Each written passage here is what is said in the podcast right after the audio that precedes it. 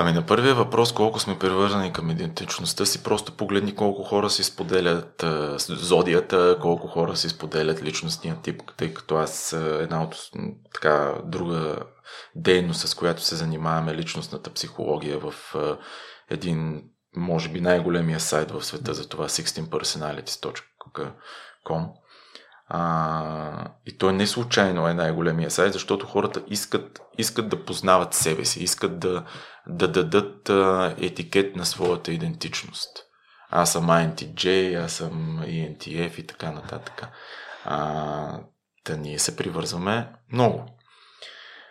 Колкото до това, защо избираме една идентичност или друга, защото когато кажеш аз съм бегач, или аз съм адвокат, или аз съм психолог дори, тогава нещата стават по-ясни. Ти влизаш в някакви рамки.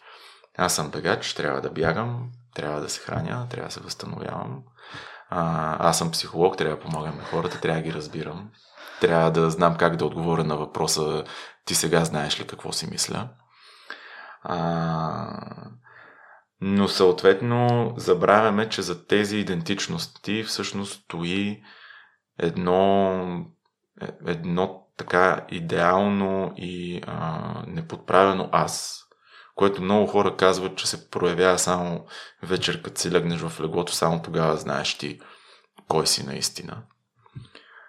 Сега, аз лично съм на мнение, че има хора, дори които дори тогава не могат да излязат от идентичността си. Това вече може би е малко по-предизвикателно.